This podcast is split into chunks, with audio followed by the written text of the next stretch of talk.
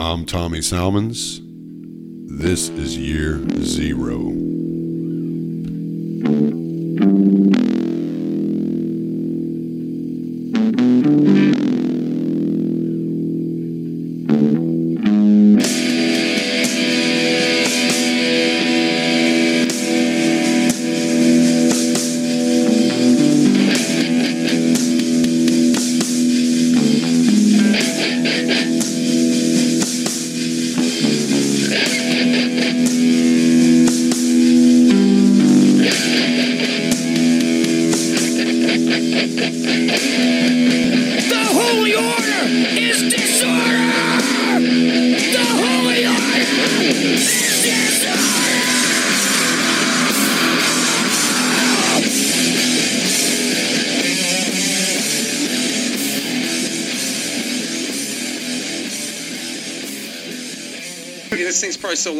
To hear it anymore. Hey, we, we need to mention uh, Amazon Smile, Benevity, Cyber Grants, Just Giving, and GuideStar.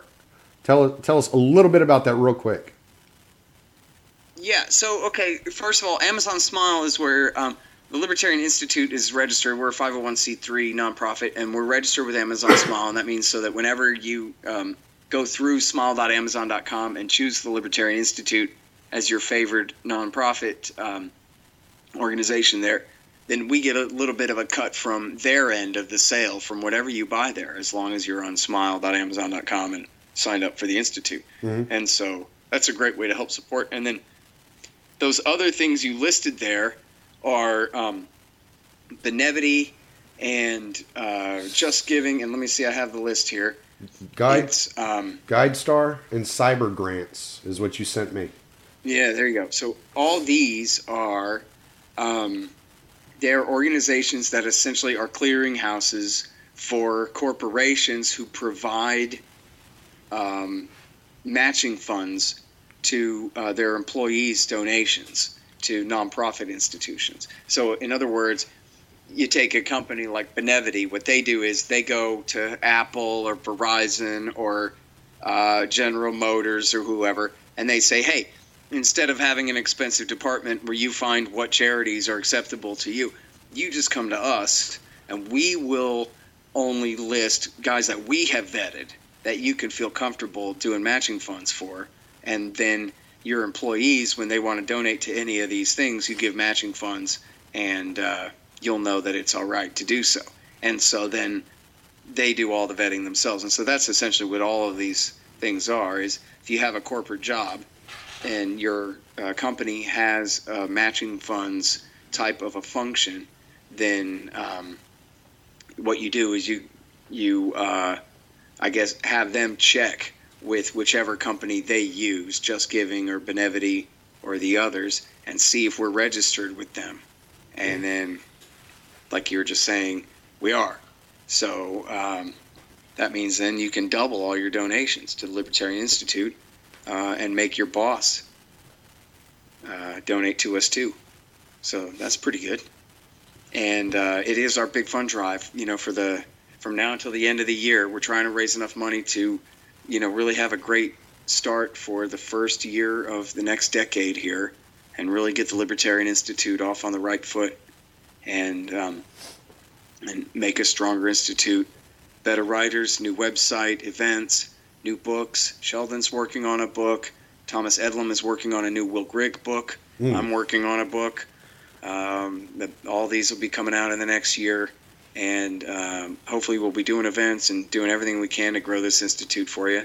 And so uh, it's our big fund drive. It's right at the top of the page today at libertarianinstitute.org, and uh, always at libertarianinstitute.org/donate. And we have books and audio books and all kinds of great uh, gifts and premiums and kickbacks uh, for people who donate as well.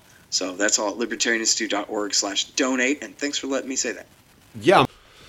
I had the pleasure of speaking with Mike Maharrey this morning. Um, he's a writer for the 10th Amendment Center and um, the host of the Godarchy podcast. He came onto the program to discuss the Defend the Guard Act, which is um, entering the state legislatures in the upcoming session. Uh, I believe in, starting in January for most states. And we discuss the Defend the Guard Act, um, how this may affect the federal government's power um, with foreign policy. There are moments, as you're hearing right now, that I might sound a little distant uh, for y'all. Those of y'all who do not know, um, Pinky, the the dog that makes appearances in the podcast every now and then, has uh, has passed away, and I had to bury him yesterday. So, um, it's been it's been a pretty difficult, uh, you know, not even 24 hours yet. Um, so just uh, bear with me for this episode, and uh, we'll we'll get back into our normal tirades as soon as uh, I feel capable. All right, I hope y'all enjoy this episode of uh, with Mike Maharrey. All right, let's see. This should be it. All right. So, I am here with Mr. Mike Maharrey, my favorite resource on nullification and all things constitutional. Um, how are you doing this morning, Mike? I'm doing great, man. How are you? Oh, I'm doing awesome. Uh, I really appreciate you squeezing me in this morning as we get our week started here. Oh man, I'm glad to do it. Uh, this is an important topic, and excited to get the get the word out on what's going on, man. Yeah, no, absolutely. And I was, I, I really wanted to find uh, a way to get you get you on the podcast as soon as possible, so that we could possibly get some recognition and get some people talking about it. Um, maybe get the word spread out and, and, and people know what's going on because I think at the moment I don't think a lot of people really know what the Defend the Guard Act is. So can you uh, define that for us? Let us know uh, what's going on with that. Yeah, absolutely. And you know, I think just to kind of set things up, uh, people who have been following along with the news probably have heard about the papers that were released by the Washington Post. Uh, I guess it was last week. Uh, you know, basically showing that for the last uh, nearly two decades, the government's been lying to us about the war in Afghanistan, trying to make us think things are going better than anticipated, and uh, you know, basically just ob- obfuscating and, and lying, which is what the government does when it comes to war. You know, the government lies to get us into wars. Uh, it lies about what's going on during the wars, and it lies for the reasons that the wars are being fought. And um, one of the reasons that, I mean, that's the primary reason that the uh, founders and the framers of the Constitution, in their wisdom, uh, divided up war powers and, you know, intended for Congress to make a declaration of war before the president was able to send troops willy nilly into combat. And that's been ignored uh, basically since World War II. We haven't had a legitimate declaration of war, and we've gotten to the point now that basically the president just decides he wants to send troops off, and, and you know, next thing you know, we're in the next war. Uh, and the Defend the Guard Act is a way at the state level to at least try to chip away at the uh, the abuse of war powers that we've seen in the executive branch, and force Congress to do its job and actually at least debate uh, these wars and, and make an official declaration. So, what the Defend the Guard Act does, very simply, is it requires an actual congressional declaration of war as required by the Constitution before a state will release its National Guard troops for combat operations in a foreign country. And, you know, it's interesting because over the last two or three decades, the military has depended uh, really heavily on National Guard units to fill in uh, and help the mission of the regular Army. So, in essence, without National Guard assistance, the government's going to have a difficult time waging these wars. So, uh, if a number of states would actually pass this bill and put that kind of restriction on their National Guard units, it would at least force a debate in Congress. We may still have the wars when it's all said and done, but at least it would have to be done in a constitutional way. At least these uh, senators and representatives would be put on record and would have to take responsibility instead of basically just passing it off to the president. So, uh, you know, this is a way that uh, we can actually have an impact on the warfare state uh, at the state level. And uh, very important issue, I think. And uh, there's a representative in West Virginia, his name's Pat McGeehan, who has kind of spearheaded this effort. Uh, he's introduced this in the West Virginia legislature every year since 2016. And uh, last year, he actually was able to use some uh, parliamentary maneuvering and actually get it on the House floor. And when that happened, it created quite a bit of buzz. The goal this year is to get it introduced in at least 20 state legislatures. And if that happens, it's going to make national news. It's going to start the discussion. Uh, it's going to create a lot of uh, a lot of momentum, even if it doesn't get passed, which of course we hope it ultimately would. But even if it doesn't, uh, it gave a lot of discussion, and uh, I think it'll resonate with the public because, quite frankly, I think the American public is tired of endless wars uh, being waged for really no reason whatsoever. So uh, it's a really important issue. It's a way that people can uh, push back at the state and local level. Congress doesn't listen to us. They don't want to have to have the responsibility of having to uh, debate and declare war. So uh, it's going to put an awful lot of pressure on them. We already have it introduced. Of course, McGeehan's going to introduce it again in West Virginia. It's already been pre-filed in Oklahoma and South Carolina. Uh, we have commitments from uh, Wyoming and several other states. And uh, like I said, the goal is to get it introduced in at least 20 states. And uh, I think that's a very distinct possibility for the 2020 legislative session. Okay, and when is that session? When when does that session start? When do we need to uh, be looking for this to uh, be brought up in the public attention as far as in front of the state legislatures?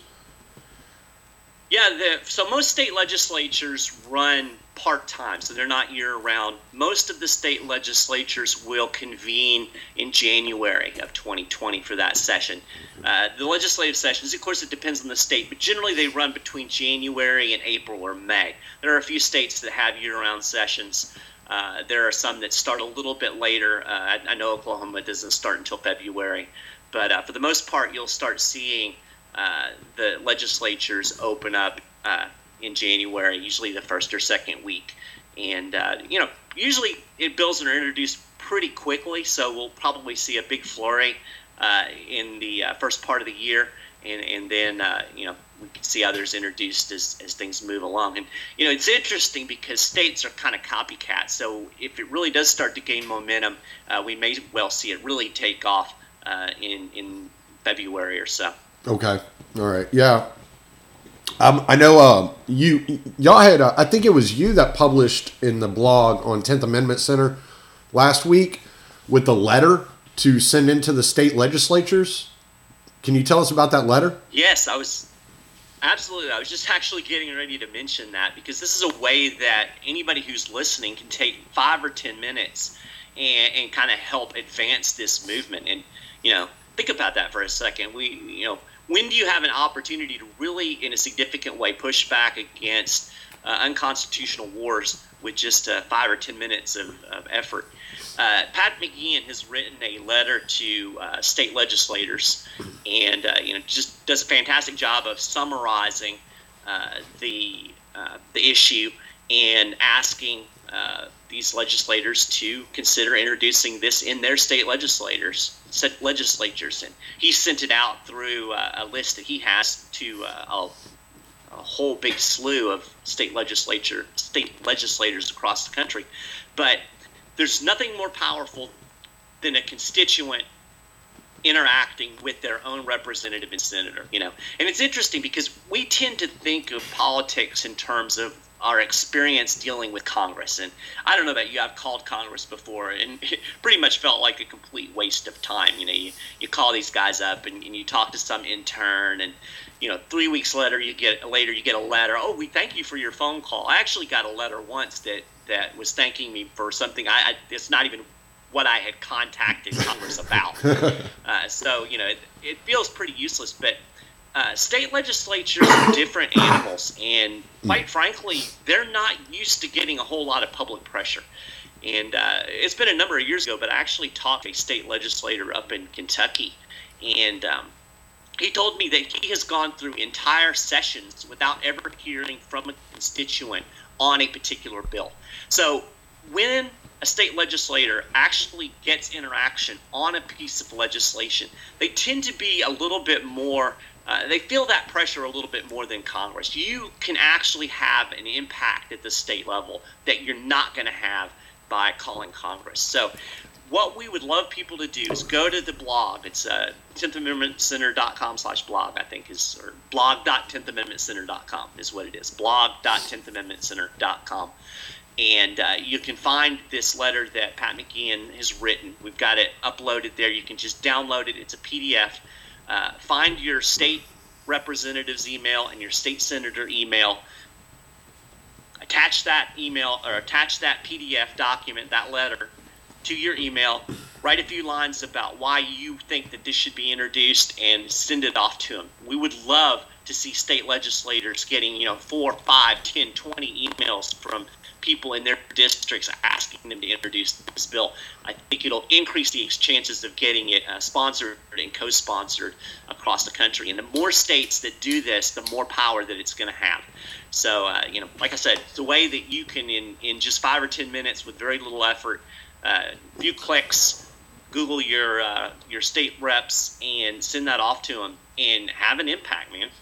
Yeah, and I'll uh, when I post this, uh, I'll post this up today, uh, this afternoon. It'll we'll, we'll have this uh, podcast up, and I'll make sure I put a link to that because I did I downloaded it to my phone, and um, I'm gonna I'm gonna be writing to the state legislature this week and sending that uh, to all the representatives I can get a hold of in Texas, which yep, absolutely. Don't know if it'll do good any good in Texas, but we'll see. Um, but uh, you know, it, it, maybe people don't understand like how important the National Guard is to the the foreign policy of the United States. But I heard I heard a statistic, and you may be able to correct me um, on this. But I heard a statistic that somewhere around like forty percent of the troops that were in Iraq were were National Guard troops. Yeah, that's the the statistic that I've heard as well, and it's interesting because as I've done you know, like I said, this uh, bill was introduced in both South Carolina and Oklahoma. And when I was writing reports for the 10th Amendment Center website about the bill being introduced, I, uh, I went and looked at their guard units and to, to kind of see where their guard units had been deployed. And in both of those states, Oklahoma and South Carolina, National Guard units from those states had been in Iraq, uh, Afghanistan, Syria, Kosovo, uh, Kuwait. Um, I, I, think it was uh, South Carolina that had a, a, unit that was deployed into a country in Africa. So, yeah, these National Guard units are being deployed all over the world uh, for combat operations. And, uh, you know, again, if you look at what the National Guard is supposed to be, uh, it was it's the evolution of the state militia.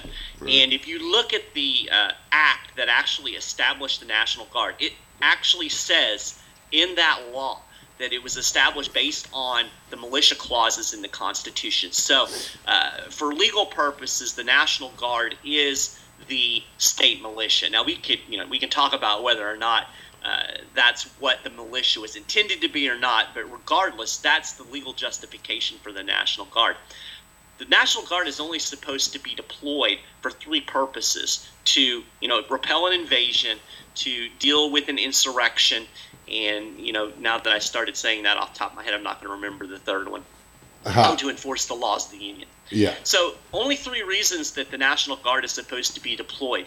Uh, fighting a war in Iraq is not among those three reasons. So all of these guard deployments are patently unconstitutional. So this is something that really is, is a way for the states to reestablish at least some semblance of constitutional control over their own state militias.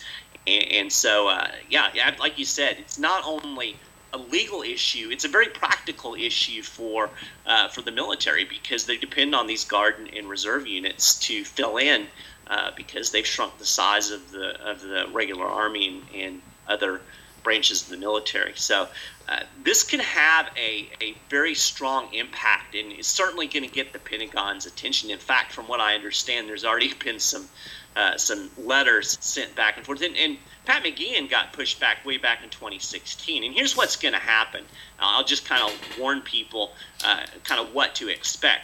The uh, the Department of Defense is going to threaten these states with just removing their National Guard units, you know, defunding them, uh, moving those units to other states. Uh, and, you know, they may well try to do that. But I think people should be encouraged by the fact that it would be very difficult, especially if you had 10 or 15 states that actually pass this bill. There's no way that the uh, Department of Defense is going to easily be able to disband those units, transfer them to other states. Uh, the logistics and the expense of doing that is going to be tremendous. It's going to put a, a whole lot of pressure on the Pentagon, no matter what they try to do. And you know, anytime something like this goes down, you're going to get threats from the federal government. We're going to cut funding. We're going to we're going to do this. We're going to do that. They say a lot of things. Doing those things is a whole lot more difficult than they want you to believe. Uh, you know, a few years ago, um, more than a few years ago now, it's probably been five, six, seven years ago, when they first put the naked body scanners in the airport, Texas was like a gnat's hair away from passing a bill that would have criminalized the uh, groping by TSA agents mm-hmm. would have basically made it a sexual assault. Yeah. Uh, it actually this bill passed the uh, Texas House and was it was going to pass the Senate from what I understand. And then all of a sudden, you know, here comes the federal government and they were sending out letters and saying we're going to shut down all of the airports in Texas and and unfortunately the politicians in Austin caved in on it. But I don't think the federal government ever would have really closed every airport in the state of Texas. I mean, think about what that would have meant. You know, it would have basically shut down the entire uh, commercial airline system in the United States. Mm-hmm. I mean, you have uh, major hubs in Dallas and in Houston there's there's no way the federal government was going to do that and then have to explain to the American public, oh yeah, we're shutting down uh, the air system because we want our uh, agents to be able to grab your crotch. that's that's not an argument that the federal government's going to want to make.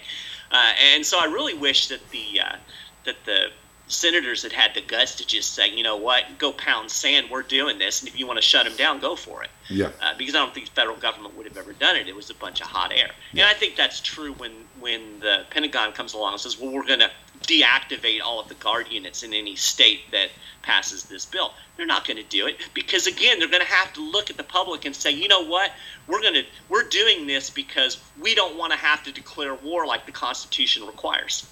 Well, I, you know, okay, let's have that discussion then.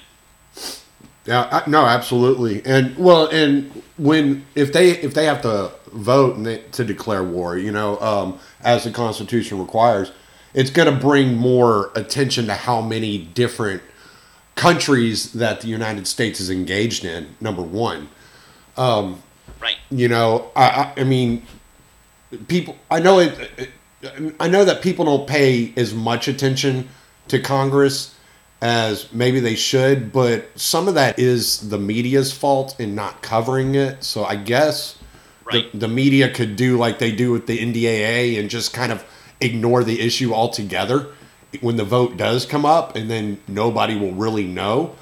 Um, but but at least you have a, an opportunity to hold these people accountable um, as they're as they're voting. And you know, you were you were talking about the three reasons that the National Guard is is uh, justifiably, you know, put in into action. And I I was it made me remember um, when Katrina came through, and they couldn't get the National Guard troops into New Orleans to do the uh, to to actually help with the evacuation and assistance because uh, they were on their way back from Iraq or Afghanistan. They were they had been deployed, yep. and then uh, when Katrina hit, there was nobody, there was no National Guard there to actually take action. Right. Yeah, I mean that's the that's the absurdity of it. You know, the National Guard, the militia, is supposed to be first and foremost for the defense of the state. uh, and and then you know secondarily for the defense of the entire country. Uh, it was never intended to be an offensive military force, and that's what it's turned into. And so when you uh, you know send troops off to do all of these things that uh, aren't really within their scope, then they can't actually do the job that they're supposed to be doing. And, and mm-hmm. we saw that, you're absolutely right, very vividly with Katrina when they had to bring in National Guard units from other states because the Louisiana National Guard was off, you know, fighting. I think it was in Iraq, uh, if, if, I'm not mistaken. It may have been. Yeah. Uh, and, and so, so yeah, it's, it's, uh, it's kind of absurd. And, you know, again, the, the entire warfare state is what I call it. It has grown so completely out of control since 9 11. Mm. You know, we've been engaged in war perpetually and continually uh, for almost two decades. We have young people now that weren't even alive when Afghanistan started being sent to Afghanistan to fight in this war that we now know that the government's been lying to us about for the last 18 years. And there has to be some kind of check on this power. And you know, like you said, uh, if if Congress has to at least debate this and at least formally declare war, that's going to make news. Uh, they're not going to be able to hide all of these military operations under these uh, vague, you know, authorizations to use military force. We have troops in Syria based on the authorization to use military force to go after the terrorists of 9/11. I mean, how absurd is that? And you know, that's the reason that the founding generation wanted the legislature to have control over making war. The reason was it was supposed to be a deliberative body that actually represents all of the people. And so they're supposed to debate it out, decide when, if, and how America goes to war. The only thing the president's supposed to do is execute what Congress directs them to do. And it's interesting, you can go back to like the uh, Barbary pirates uh, back Thomas Jefferson was president, mm-hmm. and the Congress had to actually pass a number of different uh, statutes and and resolutions and directions because Thomas Jefferson refused to take action until he was specifically directed by Congress to do it. Uh, so you know that's the model that we should have. That creates some accountability and control. Everybody knew the kings had a vested interest in going to war. You know, it's it's good for a president to go to war. In fact, I was reading the other day, and, and I don't have the uh, the citation for this, and it could be, uh, you know, I'll say that with the caveat that maybe this isn't exactly true, but if it isn't, it certainly could be that uh, that George W. Bush, uh, Daddy Bush, told Junior that in order to get reelected, you need a war. You need to preside over a war. Yeah. Uh, you know, there was that old movie Wag the Dog. Uh, that was this whole, you know, the whole plot was that president creates this war in order to get reelected. People love wars mm-hmm. uh, in, in, terms of politics because it unites us together. As uh, Randolph Bourne said, it's the war is the health of the state. So we need to have that legislative and congressional control over over the issue of war. That's exactly what the founding generation wanted. You can go back and read the debates uh, of the Constitution. They talked about this constantly. Even George Washington, you know, George Washington uh, actually one point said, "I can't engage in any offensive operation without the approval of Congress." Uh, so this isn't even really debatable. Um, the the Congress has obfuscated and uh, passed off its uh, decision making to the president, and the result is we have uh, trillions of dollars spent, thousands of lives lost, and uh, uh, a, an environment that is basically constantly embroiled in war. And James Madison warned us that you can't have liberty in a state of perpetual war. Uh, so all of this impacts us directly down the line because when you have perpetual war, you end up with the surveillance state, you end up with the militarization of police, you end up with less freedom at home, higher taxes, more debt, all of these things that crush our own personal liberty because these politicians want to run around all over the world uh, and, and play empire building. So uh, I think that this uh, this legislation is probably one of the most important things we'll see at the state level, uh, certainly this year and, and even in years to come. Because if you know if we can't do anything else, if we could simply lean in all of the wars, uh, it would be a huge win for liberty. Yeah, absolutely, and accountability, and you know, it, you you bring up the the the money spent and, and resources wasted on these wars, but what I just I just ran into a book the other day at a truck stop, and it's um it's a book of short stories um, by I, I think the guy's name is Phil Klay. It's called Redeployment, and um, it's it's he he he was in the military, and and the and the the premises of, of every one of the stories it's it's his what he, what he's trying to do is he doesn't get into the policies or how bad the policies are that send these kids over to war but he gets into the how being in this environment affects these guys um, emotionally. Yeah. and and people you know people talk about it. You know they talk about the 22 you know suicides a day. Um, i've even heard some people talking about how many kids are committing suicide actually in uh, the combat zones um, but what what these kids are being asked to do is is not healthy and and this No. this is you know this is truly life saving you know being able to to refuse to enter um, an offensive war and and and and waste these these 18 19 20 year old kids lives you know to empower the state. And i think that's that's extremely important that we pay attention to the the cries and the and and the and the devastation that this is waging not only in other countries but in the lives of our own uh, of our own children. Um, I, my son is is talking about joining the Marines next year, and uh, you know I I don't want him to, but I don't I don't want to be that father that's like I'm gonna do you you know, so it's it- Right. it's it's like I have to worry, and I told him whenever he told me I I told him I said look man I'm not worried about you getting killed in combat, I said I'm worried about what happens to you mentally whenever you're in combat. You know, that's that's much more likely, you know, to to be a reality. I have a friend who was in the Navy and that suffers from PTSD just from the things that he experienced in Haiti and and things of that nature. And you know, it's it's it's real. It's it's horrible. And and we have to be aware that you know, war, you know, for the sake of empire is is not only devastating other countries, but it's also devastating our children and their future. And uh, you know, you know, it- by by engaging with the state legislatures and finding a way to, to uh, almost like a go around to to nullify the, the federal legislation and, and the foreign policy of the United States for the last two decades. Um, that that actually gives us some hope, and um, I really hope that that more that people are going to engage in this this uh, in, in, in with their state legislatures and and bring attention to this issue.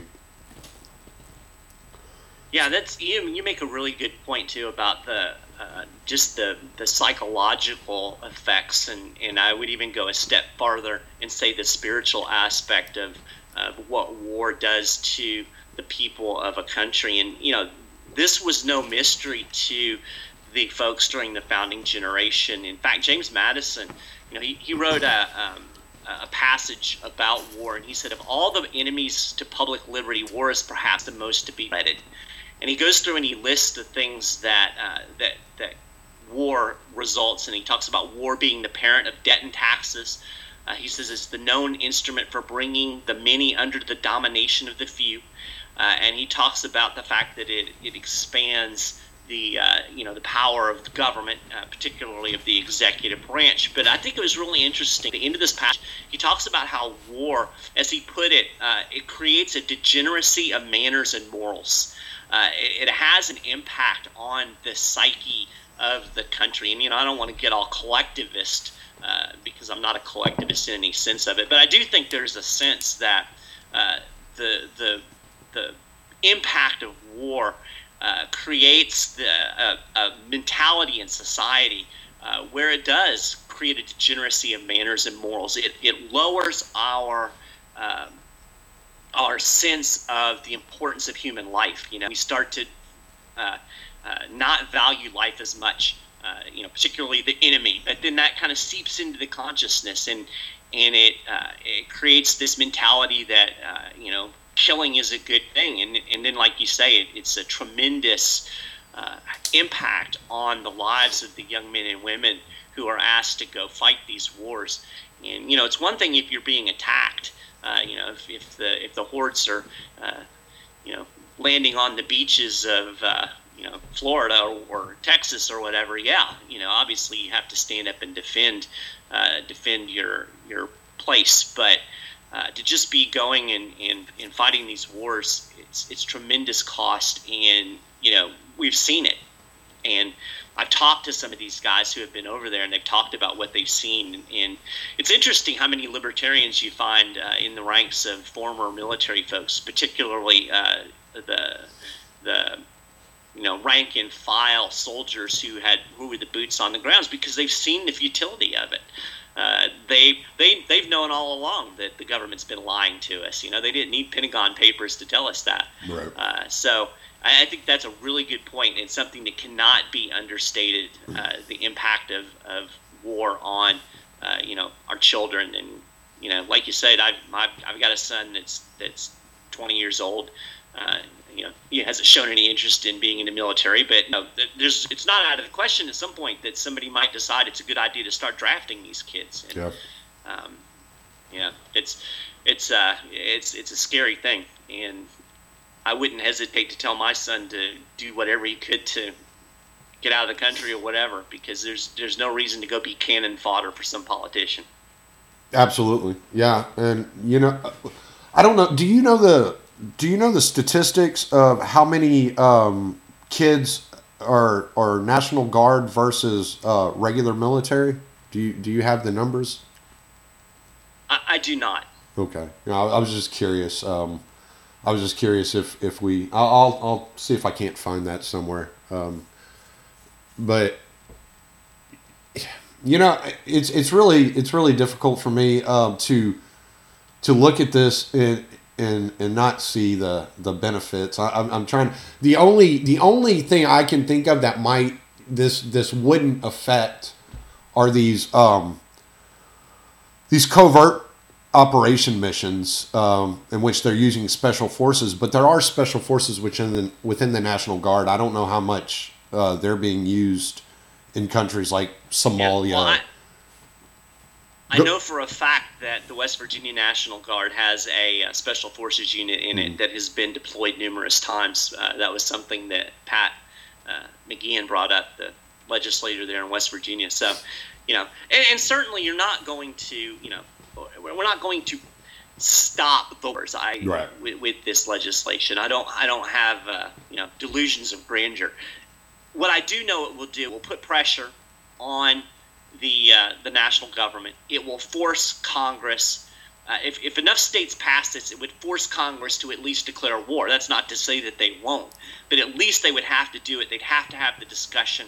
They'd have to be on record, and you know these Congress critters would have to go back to their uh, their districts and face their voters and and justify why uh, they're you know sending their kids off to to die in these wars.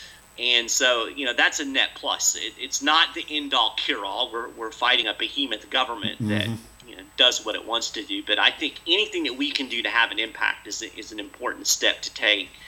And, uh, you know, who knows what type of momentum and, and other things that can grow out of this movement. Uh, you know, ultimately, what we need is we need enough people to stand up and say we're tired of the wars, and I think that that is starting to bubble up in the population. You know, I think that part of Trump's appeal during the campaign was that he at least paid lip service to the idea of, uh, you know, America first and uh, you know, not being in, in every conflict across the globe. Now, unfortunately, actions haven't been quite what the rhetoric was, but uh, the fact that he was able to go into a, a, state like South Carolina and actually criticize the war in Iraq, I think that's a positive. Right. Uh, so, you know, I think this is another opportunity to bring this issue into the forefront, to talk about this issue, and to give people permission to say, you know what, we're tired of this, and it doesn't mean that I'm not patriotic or whatever.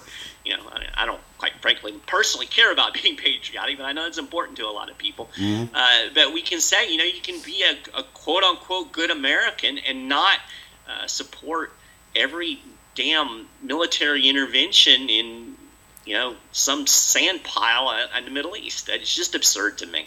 Right. It makes me it, angry. Well, and, and and and to give Trump a little credit, he hasn't started a new war, but but we have to recognize that that's true. That when Congress um, voted to, you know, end the support for the Saudi war in Yemen, as Scott puts it, America leading from behind against the Houthis, right. um, Trump vetoed that, which I just don't even see that as a legitimate power of the president to be able to veto um, an issue of war in that manner, but he did, and he got away. With it. Um, and he still pays lip service to the idea of going to war with Iran. He still pays lip service in in every war game. I think that it was the I don't I think it was the Department of Defense um, has been running war games um, against Iran you know, trying to figure out how they could defeat Iran, and there's just no feasible way in in an actual land war to to defeat Iran because of the terrain. That if you think Afghanistan right. has been just horrible, the the a war with Iran would be like ten times worse than Afghanistan, and yeah. And these people want to send your kids to Iran. They they are looking for any excuse to do this. And if if we can just chip away at some of these powers that that they believe that they have, then um, it, it's worth fighting for. Absolutely, absolutely. And I'm, I'm reading a book. Uh, well, I'm one of several books. I, I jump around from book to book because I don't. I have like this really crazy attention span.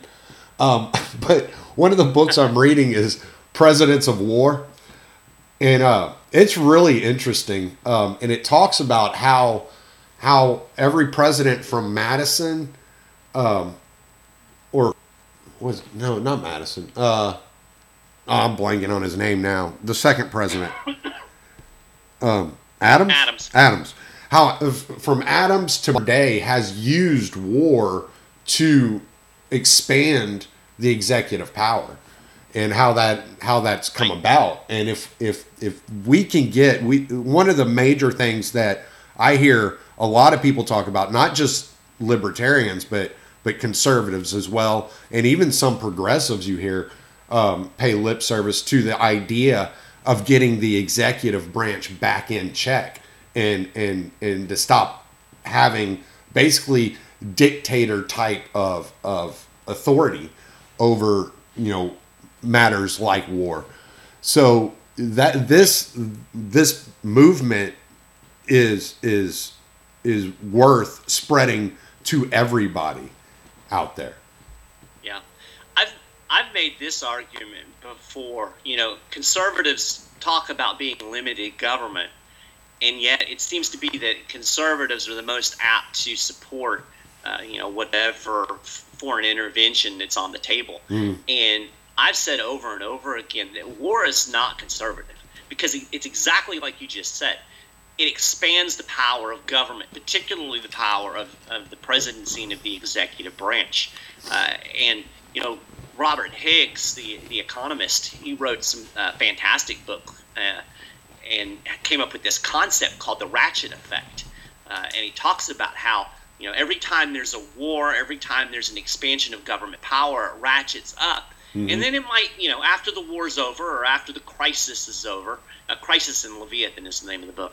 Uh, after the crisis is over, then you know it, it might ratchet down a little bit, but it never goes back to what it was before. So every crisis, you know, you end up pushing the uh, the power of government and the intrusiveness of government in your life up a little bit, a little bit, a little bit, and, and then it never goes away. And perfect example, 9/11, the Patriot Act. I mean, they just uh, they just renewed provisions of the Patriot Act. This is something that happened after 9 11 that allows the federal government to basically spy on you. Mm. Uh, it was buried in an appropriations bill, and they expanded those or extended those powers even farther. Here we are 20 years out, you know? Yep. Uh, so the ratchet effect is a very real thing. And, and like you said, if you really believe in limited government, if that is something that is fundamental and foundational to your, uh, your, political worldview, that you cannot support the endless wars because endless wars inevitably leads to bigger government. And if you're a progressive and you're not really concerned about big government, you still have to think about the fact that all of this executive power is in the hands of Donald Trump right now. You know, and uh, if you don't like Donald Trump and you don't want him to have all of this power, then you need to think ahead a little bit and maybe realize that the power that you give any given president is going to go to the next president, and you don't necessarily know that that's going to be a dude that you want uh, to have that kind of power. So uh, I say that everybody has a vested interest in uh, limiting war and, and, ultimately limiting government because, um, you know, I've, somebody said this once. I thought it was funny, but I think there's a, a grain of truth in it. You should never give uh, the federal government any kind of power, like like you would never give uh, that power to your ex-spouse, you know, you don't want them having that. So uh, maybe we should think about how much power we give the government and, and think ahead about, you know, uh, all these Trump supporters who love all of the government expansions that Trump is into. Uh, keep in mind that the next president may not be somebody that you like, and they're going to have every bit of power that Trump did. So, right, and well, and and I think I think conservatives can get concerned, and and and maybe I maybe both of us can kind of speak a little bit to this.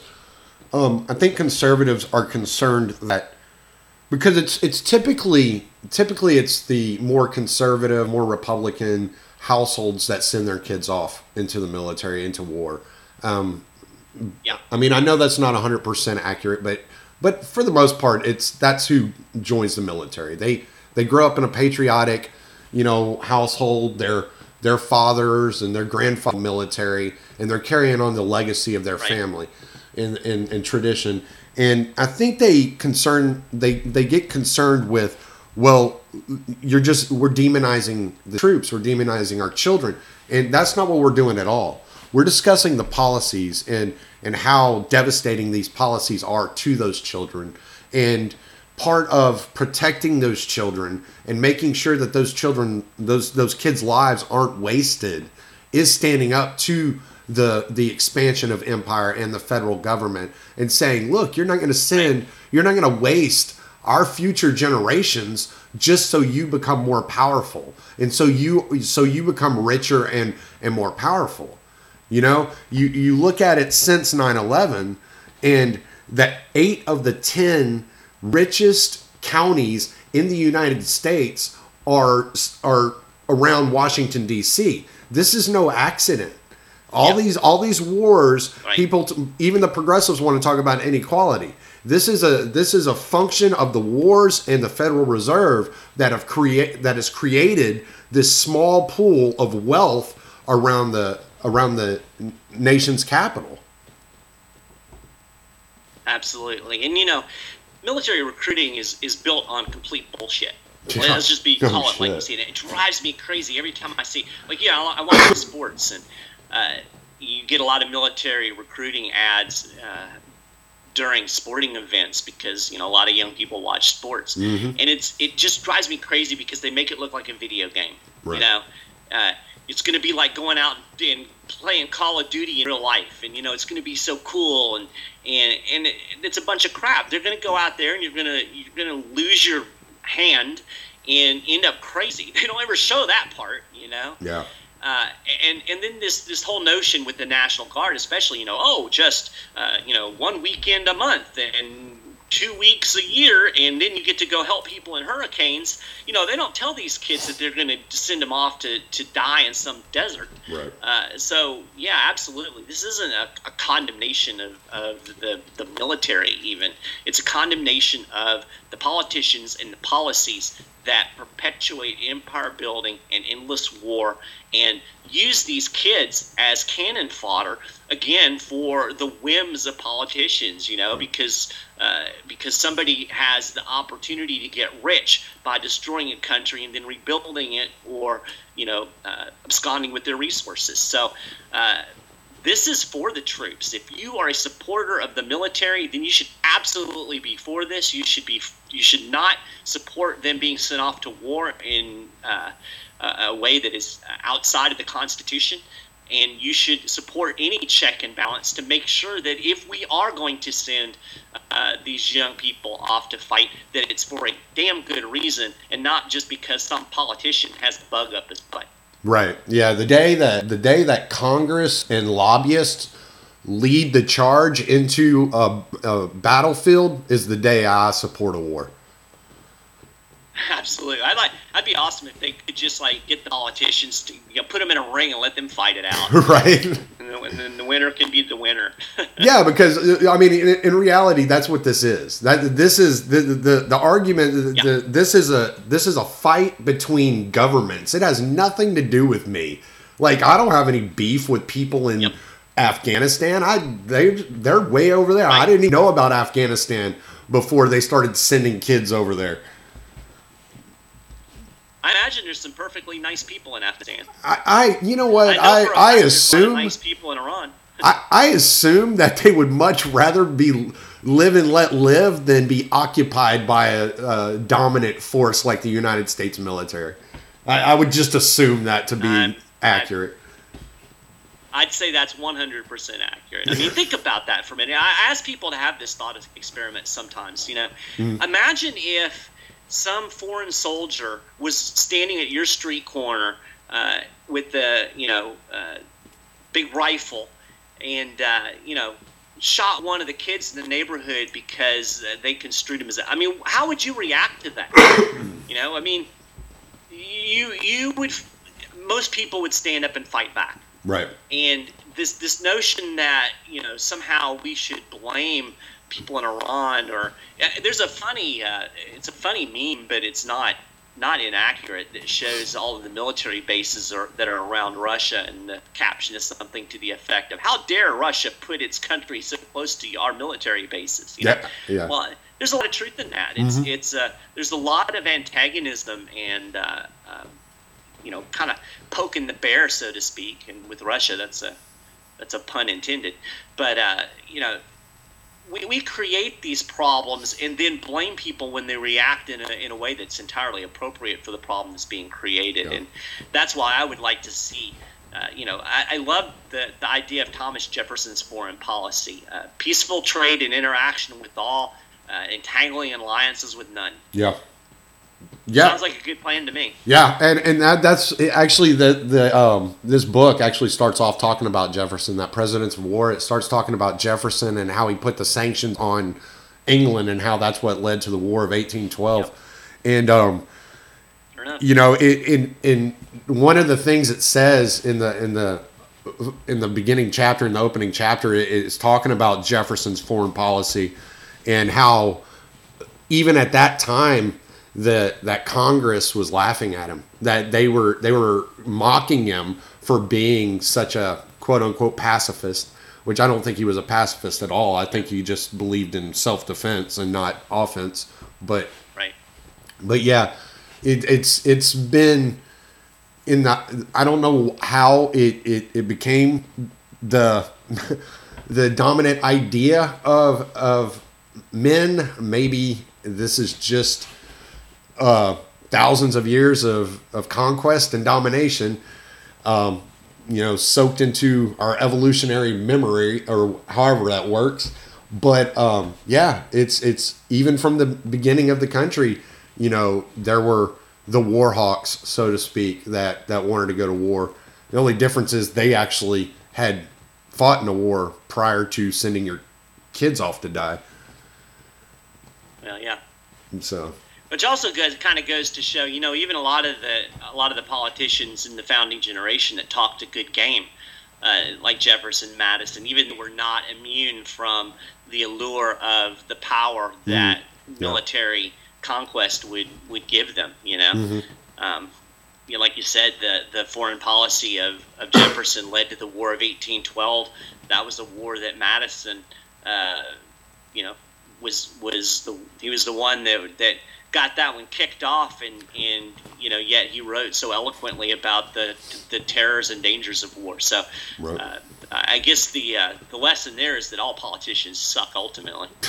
yeah, yeah. I mean, you know, it, it, it's funny that it's em, it's embedded in the Constitution that you you will not fund uh, the military for more than two years, and then you turn around and you look back, and you know, George Washington was funding the military, you know, the entire time he was in office. You know, he fought what? Yeah. He fought off what twenty one different rebellions or something like that. So right? And you had the Indian War. I mean, it, there, there's a. Um, I, I want to say it's 17 years. There's not very many years that the U.S. has been completely at peace. really, yeah. I, think it was 17. Is I think 17 is the number. It's it's low like that, like less than two dozen. Yeah, yeah. Well, for a country that's 240 years old, you would. What, what do you expect? Yeah. So, Yeah. but you know, um, is uh, let's uh, let's get back to this defend the defend the guard act. I can we could go off on foreign policy and the history of our foreign policy for for a long time here. So, um, is there what are the what are any closing uh, comments you have on the defend the guard act? Well, I think that you know, I just want to reiterate that the most important thing uh, is to get public support of these bills when they're introduced. Uh, we've already talked about how folks can uh, get involved in trying to get them introduced in their state by sending, you know, emails, calling up their uh, state legislators, sending Pat McGeehan's letter, and those type of things. It's going to be equally important once these bills are introduced to support them and to call your representatives and your senators and let them know that you support the bill and and make them feel the public pressure to encourage them to pass this legislation. I can't emphasize enough how important public pressure is, particularly in state legislator le- legislatures. And again, to resist ha- uh, the the mentality that we have kind of have ingrained in us, having dealt with Washington D.C. for a long so long that well they're not going to listen to me. Um, you know, not saying that there's not lobbyists and money and all of that stuff in state politics because it's certainly there, but to much less a degree than in Washington D.C. And the average person has much more influence and clout in the state legislature than they do uh, in, uh, in their Congress. Right. So Yeah. once these bills are introduced, and like I said, they've already been pre-filed in Oklahoma and South Carolina. Keep up with what's going on at the 10th Amendment Center uh, at the blog, 10thamendmentcenter.com. And, uh, you know, when you see that it's been introduced in your state, make sure you take a few minutes, call your state legislator, your state senator, and let them know that you support this legislation, that you would like them to vote yes. Uh, that, you know, again, it's something that'll take you 10 or 15 minutes. It can make a huge impact. I have literally seen bills get passed out of a committee simply because 30 or 40 people took the time to call committee members and say, hey, we want this bill to be considered and, and passed. So um, that's the biggest thing. Get involved. People want to know how you get involved. Well, that's one way to do it. And, and you're much better off spending your time fighting at the state and local level than you are trying to worry about what Donald Trump is doing in Washington, D.C. Donald Trump doesn't give a crap about you. Your congressman isn't listening to you. Uh, you know, we joke sometimes, but it's not even really a joke. Never call the 202 area code. Eh, don't even bother with Washington, D.C. Make these efforts and spend your time at the state and local level where you can actually have a real impact. Uh, that's the thing that I would really emphasize. I said, when you see this introduced, take a few minutes, uh, contact your representatives and let them know you support it. South Carolina, Oklahoma already pre-filed. Definitely will be introduced in West Virginia. Uh, I know for a fact it's going to be introduced in Wyoming, uh, and and I'm certain that there will be other states that will follow as well. So um, that's that's the big thing. Number one, encourage your uh, state reps to introduce it, and then two, once it's introduced, support them and, and put the pressure on to get it passed. Absolutely.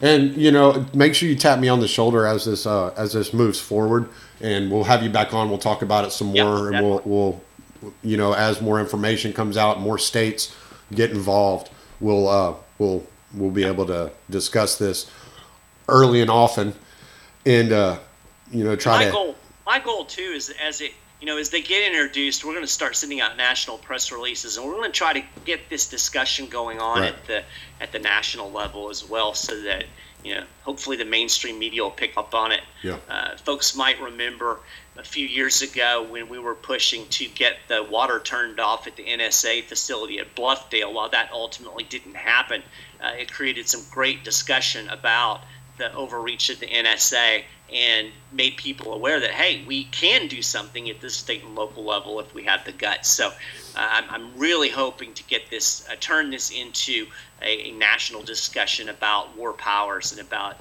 uh, ending the unconstitutional wars because I think that's an important, uh, as, as much as anything, like I said, having that discussion is important.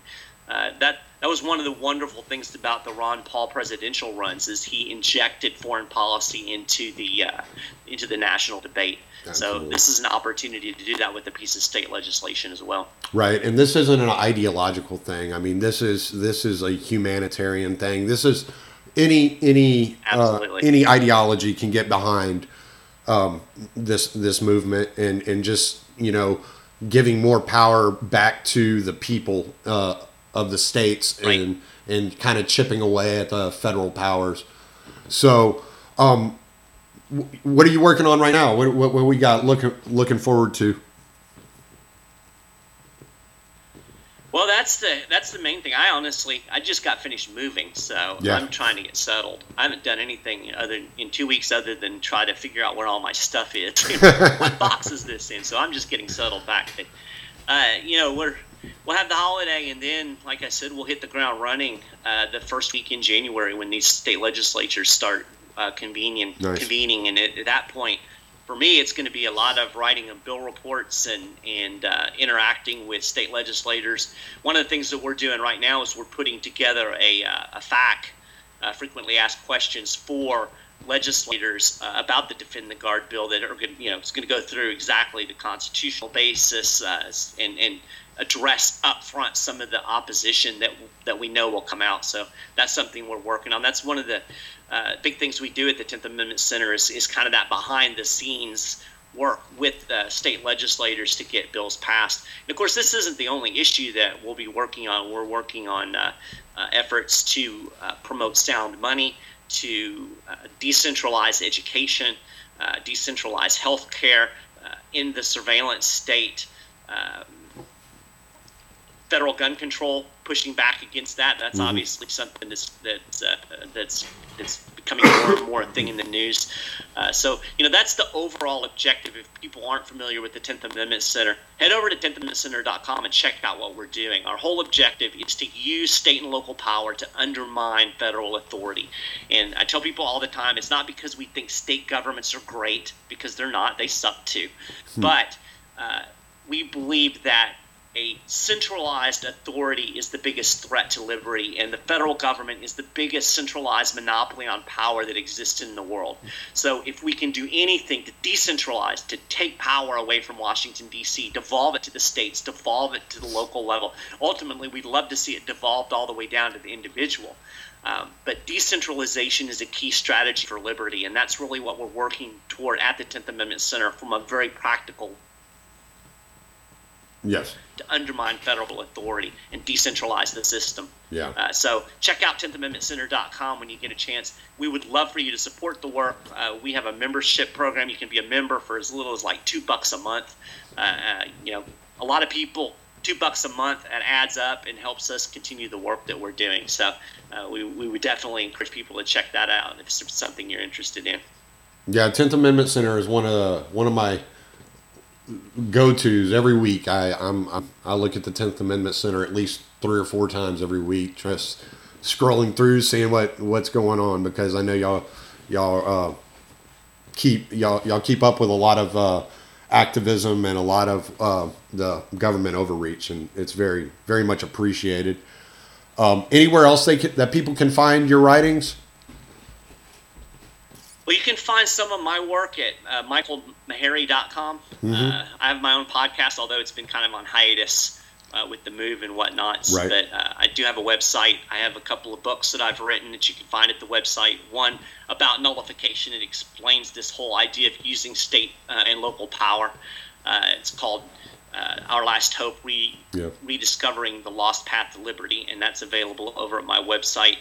Um, I also have a side project called Godarchy at godarchy.org, which is a uh, kind of a Christian, uh, Christianarchy, I guess is the best way to put it, Christian voluntarism. A little bit more of a hardcore anti-government uh, takeover there, but if people are interested in, in that type of thing, in the intersection of Christianity and the state, you can check that out at godarchy.org. And then I'm on Twitter, Twitter at um, M. Maharrey 10th, that's the number, 10th. And then I also do uh, I do the SchiffGold website. Uh, so if you're interested in economics and Federal Reserve and how the federal government is destroying your money, uh, you can check out uh, that stuff over there at schiffgold.com slash news. All that stuff over there is pretty much what I've written. So Um, I might need to go over there. that's about it. All right. Well, if you could just hang on one second, I'm going to shut down this recording, and then uh, I, I wanted to ask you a question, um, just Yeah. real quick. All right. Now, hold on one second. Let me see here. All right. Well, that was my interview with Mike Maharrey this morning about the Defend the Guard Act. Um, it's always fun to talk to Mike. He's, uh, as I said early on in the conversation, he's a great resource on all things nullification. If you haven't checked out his book, Our Last Hope, I encourage you to do so. You can get it at his website, uh, mikemaharrey.com, or you can go and get it from the Audible store as well. I don't know if he's selling the audio version on his website. Maybe check it out there.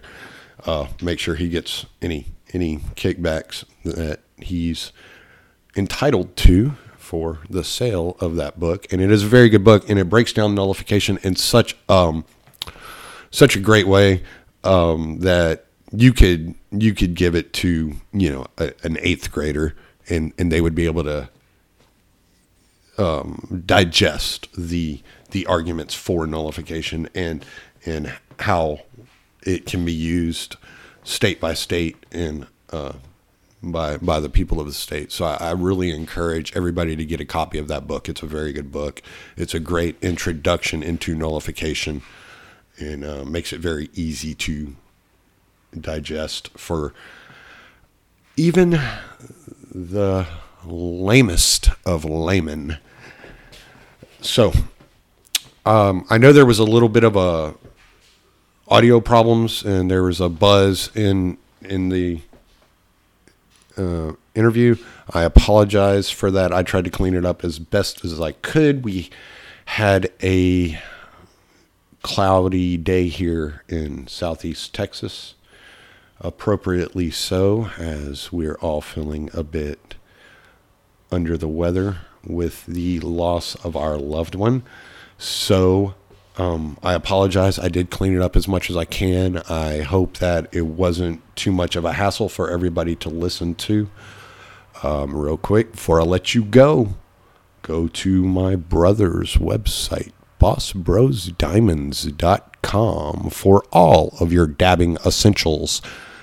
You live a dabbing lifestyle, go to bossbrosdiamonds.com and get the gear that shows everybody that you are a dabber. Just dab it. BossBrosDiamonds.com. Make sure you go to antiwar.com and check out all the foreign policy news being posted every day. I hope to see you at the libertarianinstitute.org. Make sure you're giving those donations so that the Libertarian Institute can grow. Libertarianinstitute.org and the 10th Amendment Center. You can be you can find this episode at the 10th Amendment Center, thanks to Mr. Mike Maharrey. And there is so much more there at the 10th Amendment Center to check out. Um, you have Michael Boldin writing there. You have Mike Maharrey, and I believe there's a few others that uh, don't know the names off the top of my head, but I would suggest go check out the 10th Amendment Center. They always have some really good stuff going on there. So that was today's episode of Year Zero. I almost said Stranger Encounters. Oh my God. What am I doing? No, Year Zero. Um, go check out my buddy's podcast, The Invictus Mind, released today. Uh, interview with yours truly, and I will be re releasing that uh, at a future date as well. So, thanks for tuning in. I'm Tommy Salmons. Late.